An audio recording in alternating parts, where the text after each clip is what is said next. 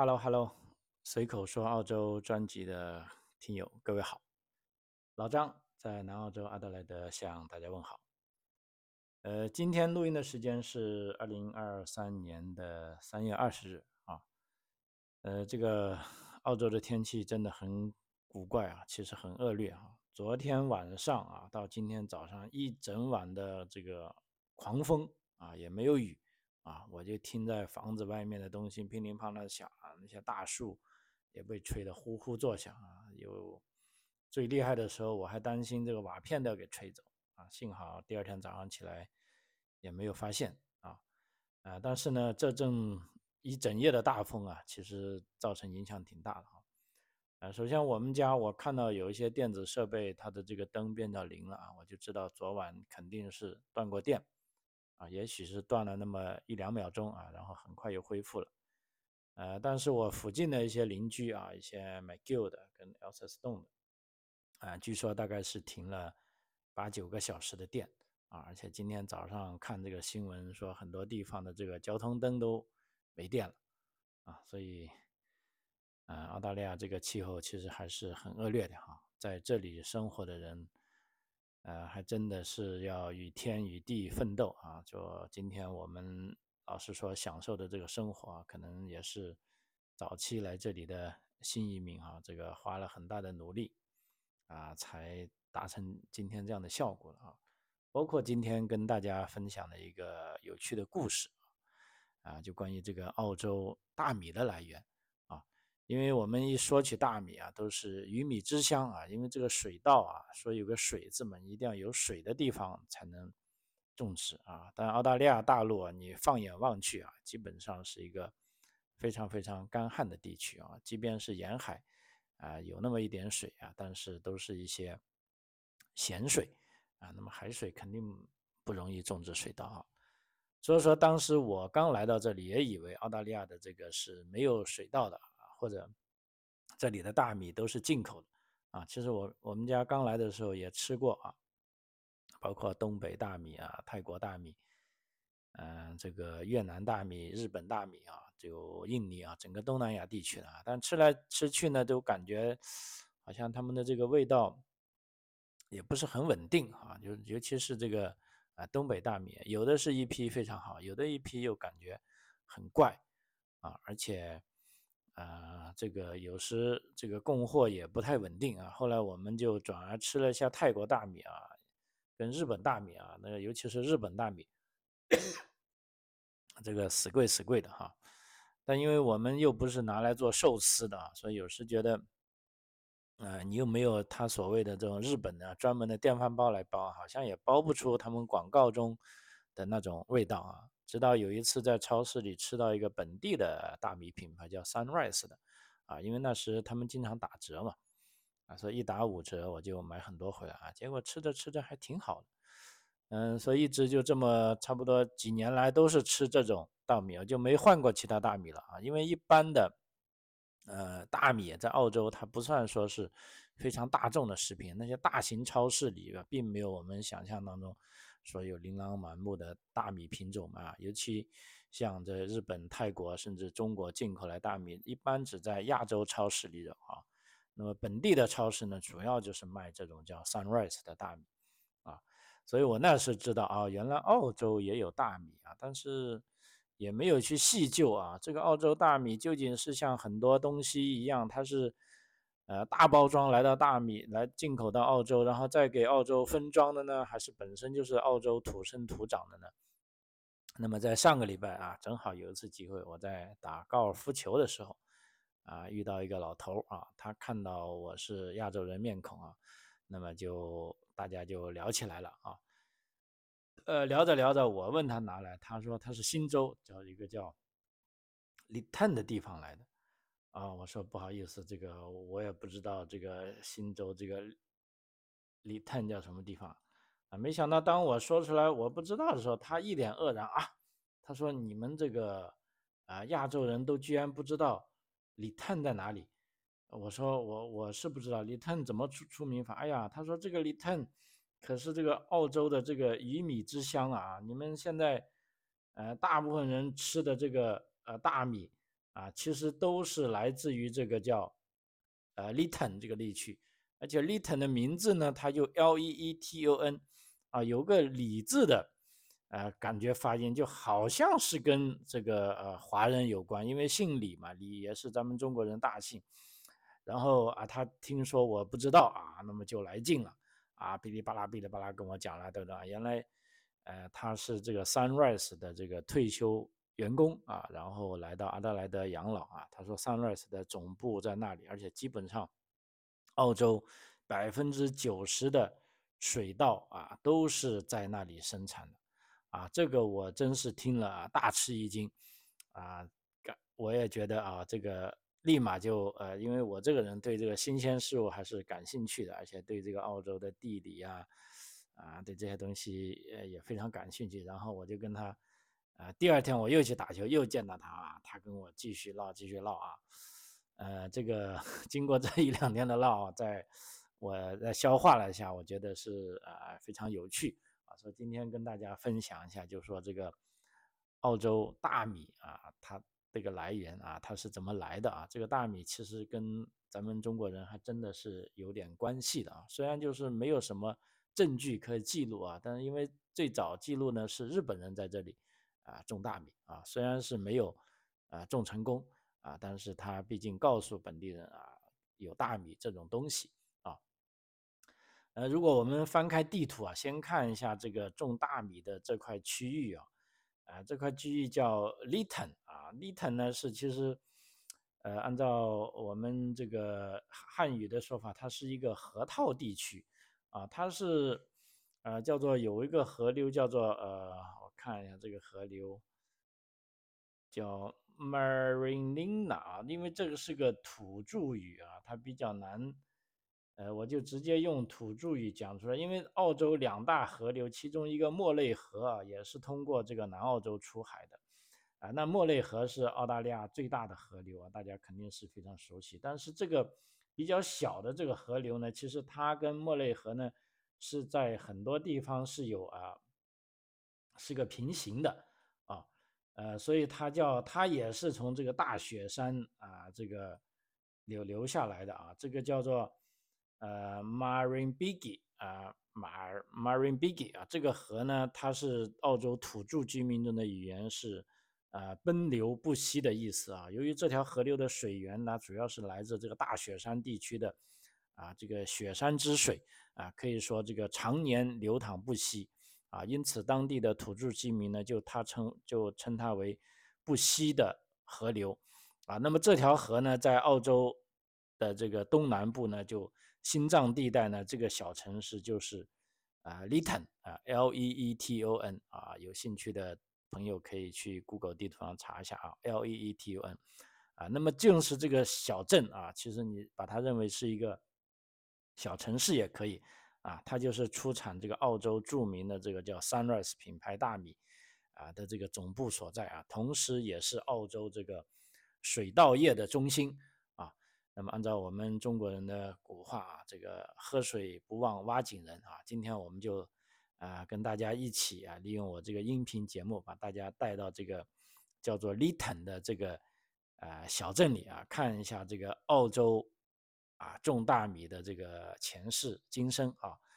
呃，事实上，Lytton 呢，它的地理位置呢是处于这个新南威尔士州啊，它是在悉尼的西南方，啊，大概是五百八十公里的地方啊。如果这个地方也有机场，如果你从悉尼坐飞机来也可以啊。那么空中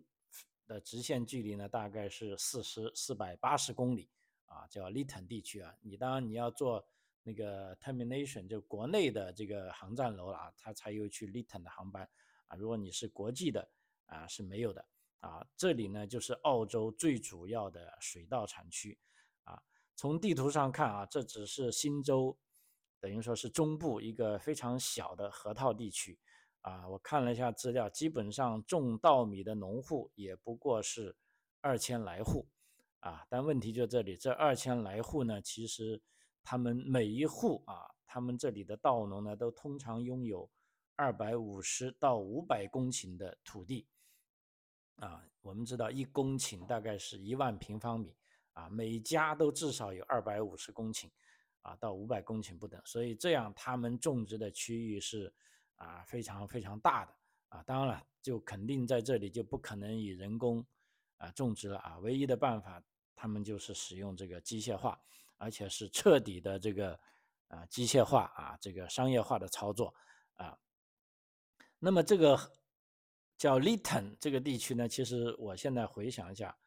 我当时开车从埃德雷到悉尼呢，我是离它很近的，因为我住的一个小镇呢，叫做这个呃，我看一下啊，叫做 Nalanda 了，Nalanda 呢就是离 Lytton 大概是四五十公里啊，它也是在这个叫呃，这个河流实在太难读了，叫呃。Sorry，我还要再呃一下，这个叫 Marine Marine Beach 啊，叫马 Marine Beach 啊，这条河啊，这个太拗口了。总而言之，大家一定要记住 Marine Beach 这条河跟 Mary River 啊，基本上是在平行的啊，它们都是发源于这个呃澳洲东南部，也就是说在坎培拉附近的这个大雪山地区啊。那么莫雷河呢，Mary River 呢，它就在南一点啊，从啊，东南啊，一直啊往西流啊，一直流到这个澳大利亚的这个呃呃古瓦这边出海口。那么另一条河呢，就叫 Marine Beach 河呢，它也是从这个大雪山发啊发源头，但是呢，它就是啊往这个先往北流，然后再往东流啊，它的整个流经路线呢，基本上是跟 Mary 河有一段是平行的。啊，这个让我想起很像，就像啊，这个中国的长江跟黄河啊，都是发于这个青藏高原，然后一路往东啊，咆哮之下，黄河呢就在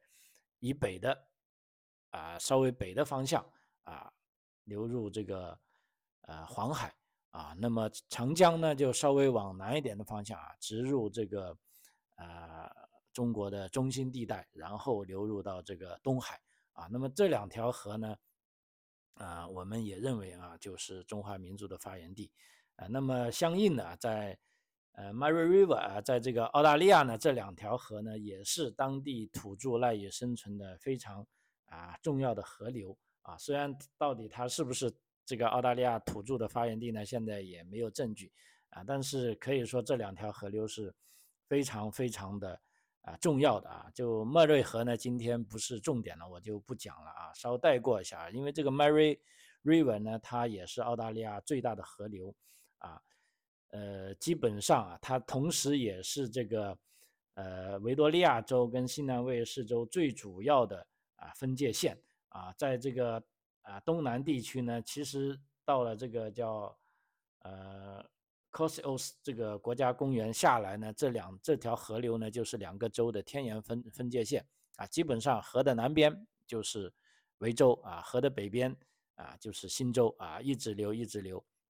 啊，流到这个呃米拉杜尔啊，这个米拉杜尔也就是说是南啊这个维州跟新州跟南澳交界的地方了啊。那么在这个地方呢。啊，他们有个交汇，然后三个州呢就各自分到各自的地盘了，啊，然后这个呃 Marine Beach 这条河呢，它就是在这个呃 Mary River 的北部的啊，你可以想象它就是中国的黄河啊，如果这个呃莫雷河就是长江一样啊，那么这个黄河呢也是孕育了这个啊巨大的这个呃。怎么说这个生命跟这个中华文化啊？那相对于来说，这个呃 Marine Beach 河呢，其实也是呃澳大利亚这个一直以来啊土著赖以生存的一个主要的水源啊，因为它这个河河流，我刚才讲它的名字就叫做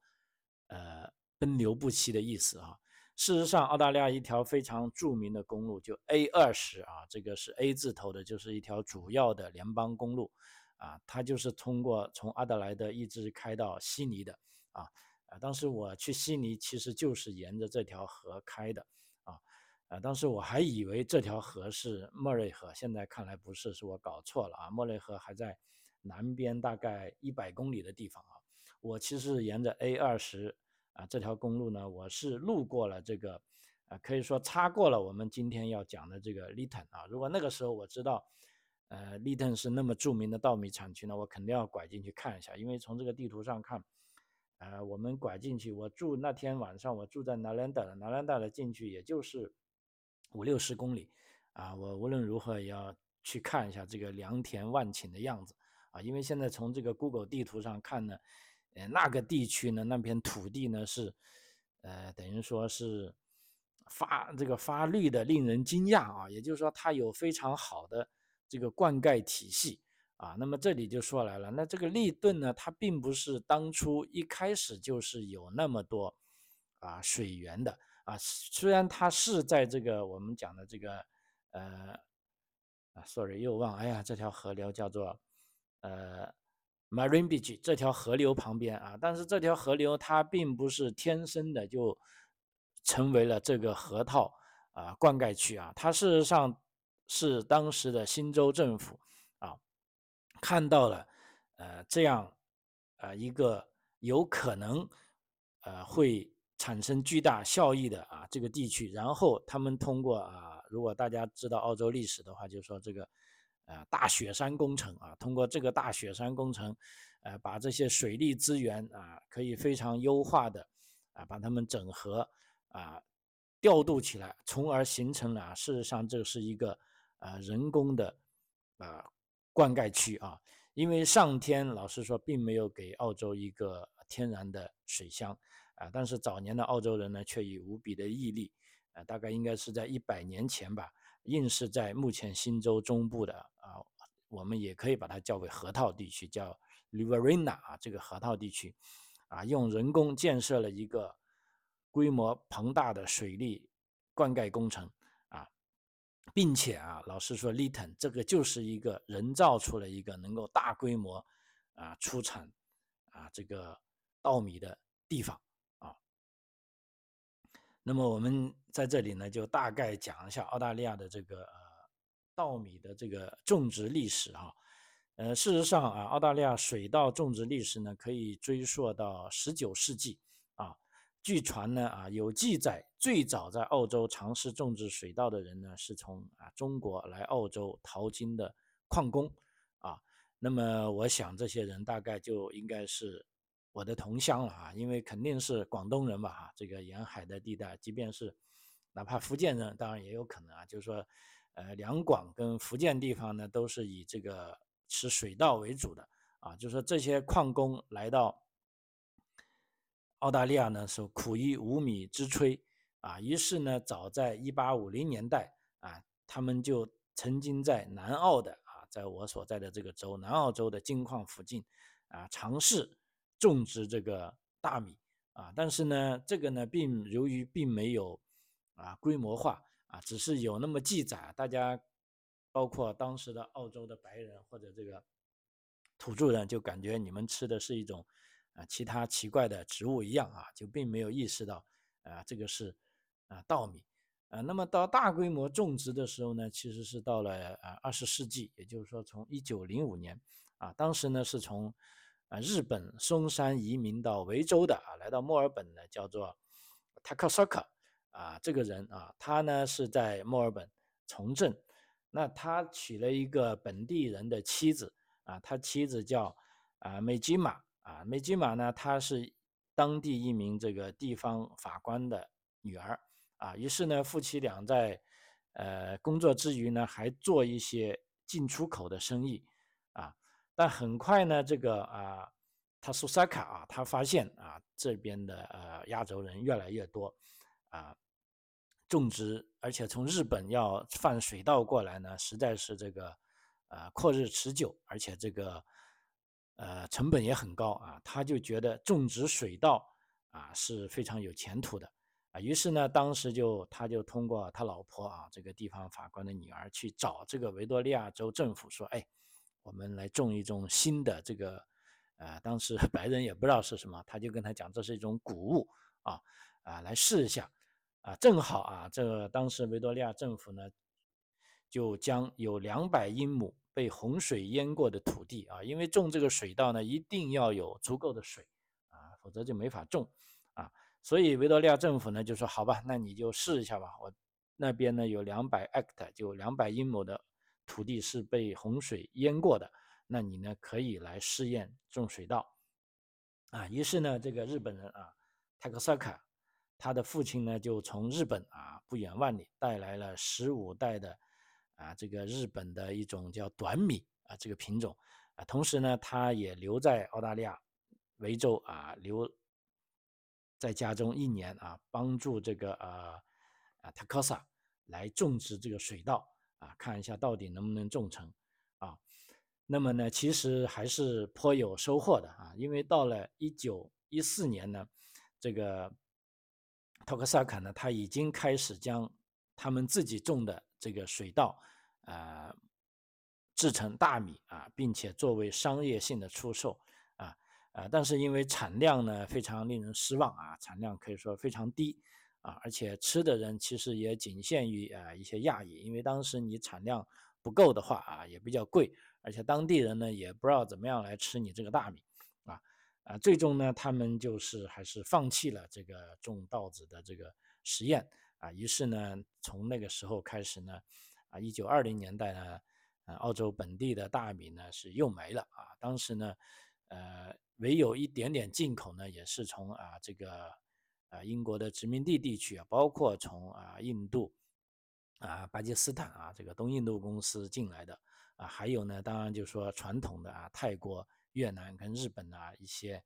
啊非常少数的米啊，通过非主流的渠道啊进入澳洲销售啊。那么我们再回到啊新州啊，当时呢这个新州我刚才讲的在 Lytton 这个地方啊，新州西南区啊，也就是说属于从从地点来说啊，从它在悉尼的应该是在西南方啊，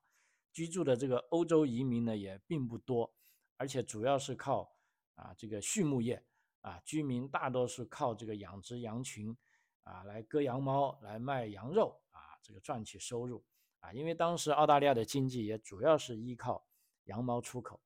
呃，但是呢，在一九可以说是一八九五年到一九一零年之间啊，这个时间，当时是澳洲整个大陆的大干旱，呃，大概是干旱应该是持续了有十年吧。啊，所以这个干旱的自然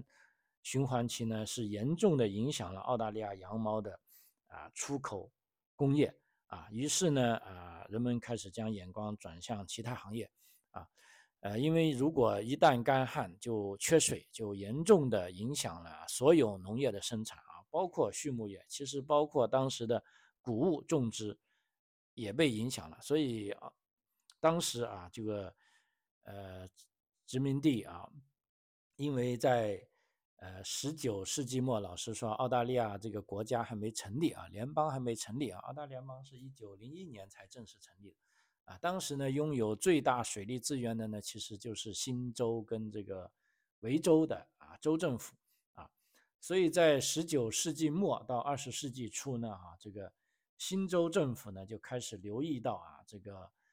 呃，东南边的这个大雪山地区，可以说隐藏着丰富的水资源啊。他们于是规划，如果在这个呃 m a r i b i g 河流域啊，这个我终于开始读顺了，叫哎呀，这个土著语实在太难读了，包括什么哇嘎哇嘎啊、公公啊，我觉得他们讲话都不愿意讲大声的，这个舌头也不怎么用了啊。这个叫 Marin Bigge 啊，Maribyrnong，呃，如果在这个 Marin Bigge 河流域呢，可以。啊，发展有规划的水利灌溉工程啊，那么这样一下来呢，就可以整个可以将整个河套地区呢建成澳洲的粮仓啊。于是呢，这个新州政府啊，呃，当时在澳大利亚联邦成立后的两年，也就是说一九零二年，就批准了这个著名的水利灌溉工程项目啊，叫做这个 Marine Beach 灌溉区项目啊。呃，当年我去图书馆啊，sorry，我在图书馆还查看一下当年他们建设这个工程的这个一些图片哈，因为当时这个机械设备不多啊哈，他们很多都是用这个马拉的方法，就纯粹用马，这个力气比较大，因为在澳洲大陆这个牛也没有啊，所以就干脆用马啊拉的方法啊，大概是总共挖出了一万多公里的这个。灌溉渠道啊，一万多公里啊，你想一下，在二十世纪的初期啊，当时呃，从我查到资料来看，没有呃哪个大陆的人啊做出那么大的动作了啊啊。于是呢，通过这个一万多公里的灌溉渠道啊，引来了这个呃马伦比吉河和这个莫内河两条河流的水啊。因为我刚才讲了，这两条河流呢，呃，都是往西而流的啊，但是呢，他们这个在这个南北方向呢是最近的地方，大概都有一百公里但是他们依然可以用一些灌溉水道把它们连起来啊，于是呢，引来了两条这个主要河流的水啊，可以说这个可以浇灌这个干燥的平原啊，也就是说这个呃现在叫利腾这个地区啊，经过这个十年的施工啊啊，这个工程人员。已经建造了啊一整套这个灌溉体系啊，它这套灌溉体系呢，包括由这个水库、运河和水渠组成的这个农田灌溉网络啊。那么，在一九一二年啊，宣布首期工程继续落成啊，这个正式落成啊，大概也是建了十多年之久啊。那么，一九四三呃，到了一九一三年的四月呢。以当时这个新州公共工程厅的厅长叫 Charles Lee，啊，那我看这个姓是李的，应该至少他是有这个呃华裔血统的啊，所以这个 Charles Lee 的姓来命名了这 Lytton 市，也开始这个啊规划建设了啊啊，所以这个城市啊是先有啊，也是在澳大利亚来说，它是一个典型的先有规划的啊。就是说，新州政府把这片区域想把它变为这个良田万顷啊，于是呢就通过了一个十年的工程啊，建成了这个呃一大片啊有足够水源的土地，然后呢才规划建设这个城市，然后吸引啊所有的啊移民啊来到这个城市啊，所以呢当时啊这个城市开始规划建设之后呢，啊为了充分利用这些丰富的水源啊，因为我刚才讲过。这个呃 m a r i n b e 河跟这个 Mary River，它都是来自大雪山的，就是说常年不断的都有流水啊，它是不断流的啊，它不像澳洲内陆地区有一些河啊，甚至有一些湖，到了旱季呢，它完全干涸了，因为它完全是靠靠天吃饭啊，靠雨水啊。那么这两条河呢，它是由雪山啊徐庶的一些啊存储的一些水啊，那么在旱季的时候依然是有水流下来啊。所以说，为了充分利用这些丰富的水源啊，呃，新州政府呢就需要找一种啊经济价值比较高，而且可以长期种植的农作物啊。于是呢，呃，他们调查了啊，发现早期的这个水稻种植实验呢，虽然理想，虽然当时结果不是很理想啊，这个日本人啊，他高纳达种的啊，啊，但是呢，他也给了政府一个很好的呃概念啊，甚至观念。啊，就认为这个水稻是可以种的，啊，再加上啊，一九一四一五年啊，当时是呃第一次世界大战结束嘛，战后这个呃大家对粮食的需求啊，这个增长很快啊，包括啊全球的大米市场价格狂涨啊，于是机会来了啊，于是新州政府啊，在一九二零年就派遣了，当时啊政府也没钱啊，只派遣了派遣了一名技术人员。啊，就去了美国加州学习这个稻米种植技术，啊，那为什么没有去日本呢？去加州呢？因为我们知道，其实加州的天天气呢，啊，跟这个澳大利亚很相似啊，都是干旱的，都是地中海型气候，但唯一不同的呢，加州也有一些利用灌溉的方法啊种植的水稻。那么日本呢，我们知道大部分尤其都是这种天然形成的小规模的种植，啊，所以还是很不一样。啊，于是呢，这个从另一方面，当然从这个同文同种的角度出发，也许这个技术人员他根本就不懂日语啊，他去到也没法学啊，所以只好去美国加州学习这个稻米种植技术了啊，并取回了一批优良的品种啊。当时呢，就回来之后就让啊新州农业部的专家啊就在 Lytton 啊进行实验种植啊。那么经过不懈的努力啊，到了一九二二年。啊，可以说啊，成功的收获了啊大量的稻种啊，那么有了这些稻种呢，就可以供给当地农户进行广泛种植啊，最终呢，啊，可以说澳大利亚首次商业化水稻种植成功的呢，是在一九二五年啊啊，从这个 Lytton 得到了成功啊，所以呢，Riverland 这个 Lytton 这个区呢，从此就成为了澳洲这个呃稻米之乡啊，一直到现在啊，其实现在你如果从直升飞机从空中看，那里还是有地可以继续种水稻的啊。那么，所以说，利腾地区呢，所拥有得天独厚的地理环境啊，包括这个广袤平坦的农田和缺少自然灾害等因素呢，是当地农户生活啊悠然自在的重要因素啊。如果按照我那个朋友说呢，利腾的人，你别看他们都是农民，但是他们是非常舒服的啊，因为家有良田万顷啊，他们不需要像啊种植呃。这个搞这个畜牧业那么辛苦，一年四季赶着这个羊群到处要去找吃的，还要啊剪羊毛啊。因为目前整个 Lytton 的这个水稻种植呢，都是啊可以说是彻底的啊机械化了。按照我这个高尔夫球友啊跟我讲的，他说：“哎呀，那些人非常 lazy 的啊，比我们舒服多了啊。因为为什么呢？啊，他说，你看，如果到了插秧季节。”啊那么这些 Lytton 的农户呢，只需要打个电话啊，那么这是专业的播种公司呢，就会派飞机啊前往啊进行空中播种啊，你也不用去，甚至你都不用去呃赤着脚去农农田里站着了，因为这个农田实在是太大了啊，你也搞不定啊，直接是用飞机进行空播，然后到了水稻的这个收获季节呢，按道理说这个。传统的农忙季节啊，应该是啊割稻子了啊。那么这时候农户也是没有呃这个，